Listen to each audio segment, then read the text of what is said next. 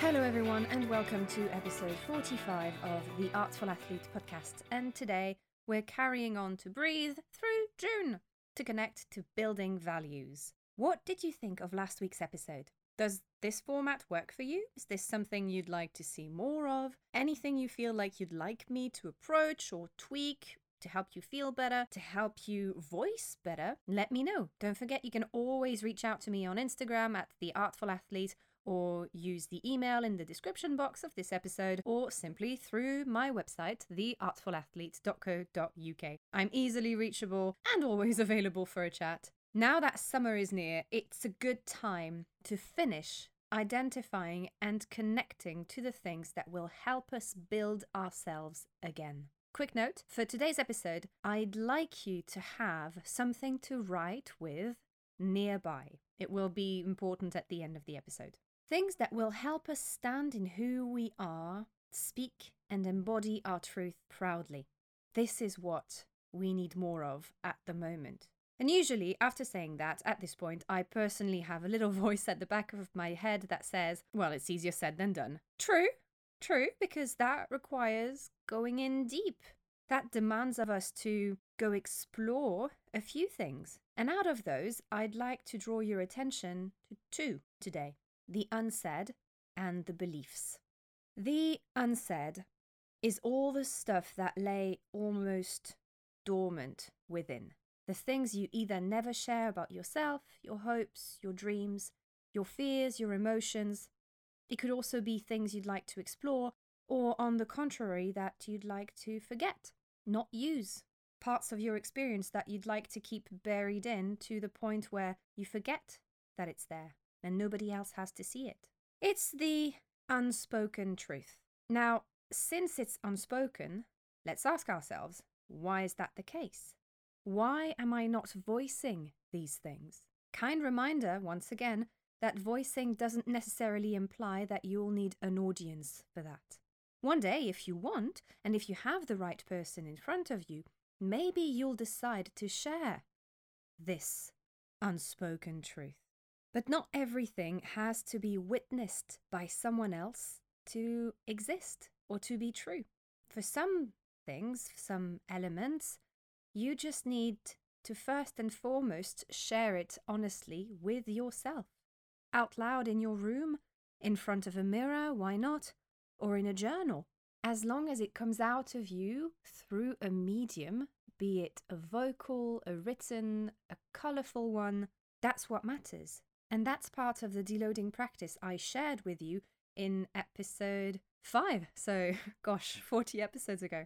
When it comes to the unsaid, it could also be that you're feeling censored by something, by a situation, or even someone.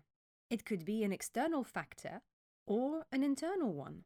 We're very good at stopping ourselves mid-speech, at devaluing what we're sharing or would want to share. All that we do not express falls in the forgotten depth of your voice. The beliefs go hand in hand with the unsaid. The beliefs are, you'll have guessed, what we believe in, clues in the name. So it could be your values. The things you feel passionate about, the truth you pass on or would like to pass on, the creed you live your life by. There's some that you'll proudly shout and share with the whole wide world. It's invigorating, it's energizing, it's also a state of being. You're being these qualities, these beliefs, you're embodying them. And they show in your actions, in your conversations, in your work, your art, in the little things in the everyday too. But among those beliefs, among those thoughts, those patterns, there's also the limiting ones. These stop you from speaking, from daring, from trying, from embodying. These take some of your hopes and dreams and throw them down the pit of unsaid and undone. These become your very own censorship crew. And while it's okay to have these, if you're yearning for pure expression, for connection, for action and creating of something to call your own, if you're yearning to be you in every part of your life, you need to sit down with these limiting beliefs, these limiting thoughts and patterns, and patiently take them by the hand to show them that they're wrong and prove to them it can be done. It can be said. It can be lived and embodied. Now, truth? Big word. Scary word. What is truth? What is my truth? Now, how do you solve that puzzle, witch? Well, I could take a dictionary and tell you the definition, listener. And if you've been listening for a while, you know it's something I tend to do. I'm a linguist, that's part of the deal. To understand a word or a concept, just go back to the definition. In a way, it's mathematical logic. It's just going back to the definition to see how the theorem, the concept works, and how I'll be able to identify it in practice. However, this week, I am not going to go this way because I would like for you to define truth using your own words. What is truth? What is your truth? And what does it mean to share it in my work, in my art, in my communication, in my body? What is that even meant to be, to mean? And what am I meant to pass on? And for that, I would like to turn back to Stephen Pressfield again today. In this chapter, still in The Artist's Journey, Pressfield speaks of the difference he noticed when it came down to writing something true. The Artist's Journey is a journey of dreams. I never wrote anything good until I stopped trying to write the truth. I never had any real fun either. Truth is not the truth. Fiction is the truth. The artist's medium is not reality, but dreams. I don't mean dreams in the sense of made-up bullshit. I mean dreams as the X-ray of truth. Truth seen through and seen for what it really is. Truth boiled down to its essence. The conventional truism is write what you know. But something mysterious and wonderful happens when we write what we don't know. The muse enters the arena. Stuff comes out of us from a source we can neither name nor locate. Where is it coming from? The unconscious? The field of potentiality? I don't know. But I've had the same experience over and over when I write something that really happened. People read it and say, sounds phony. When I pull something completely out of thin air, I hear, wow, that was so real. Take this as an invitation to write what feels like a truth. Not the truth, like a truth. An invitation to let yourself be inspired and relay what comes up from a vision, an experience, and your unsaid. So, I invite you now to close your eyes, keep your notebook at hand. You can stay seated or lie down, whichever feels more comfortable for you. Keeping your eyes softly closed, placing your attention to the place at the center of your chest,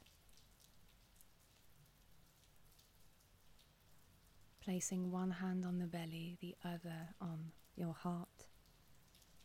Just feel the breath come and go.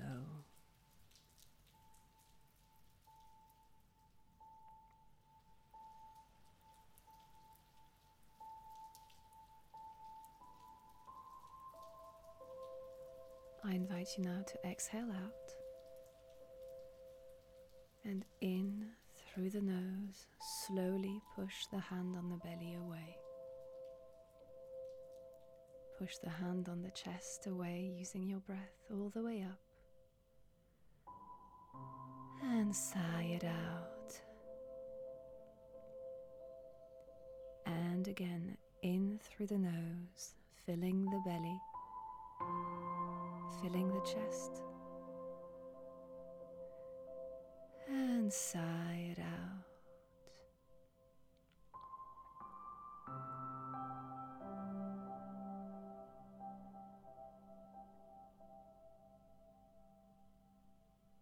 Today, I would just like you to focus on breathing as slowly and deeply as possible. A breath that's invisible, and yet you can feel its journey through your entire body from inhale to exhale.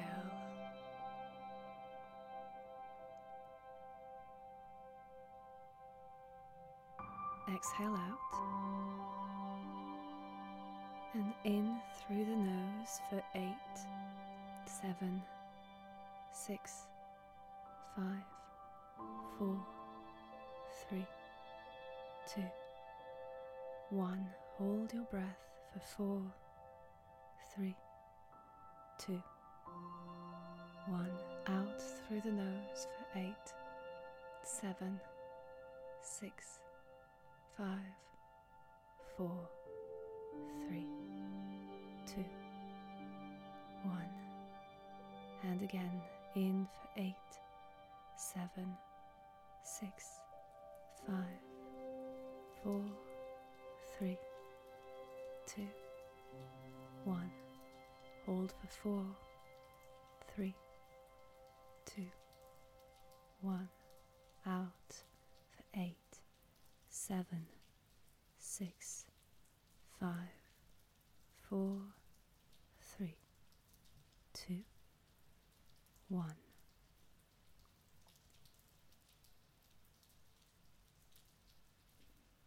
And as you lie there, breathing free, breathing deep,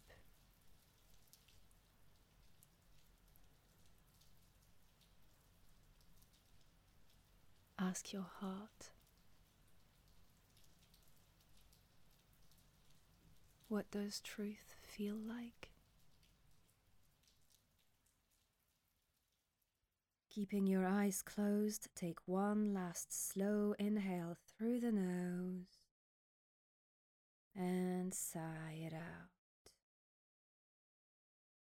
Grab your pen and paper, your notebook, and without thinking, simply let the pen, the hand, the heart, write the vision, the feeling, the sentiment. Write what you're imagining, what you're seeing, maybe what you're feeling. Write 3 words, 5 lines, or a page. Build your voice anew, and you'll speak your truth. Next week, we'll be diving deeper. Meanwhile, stay hydrated, look after yourself, your mental, your emotional, your physical, and creative health, and I'll speak to you soon.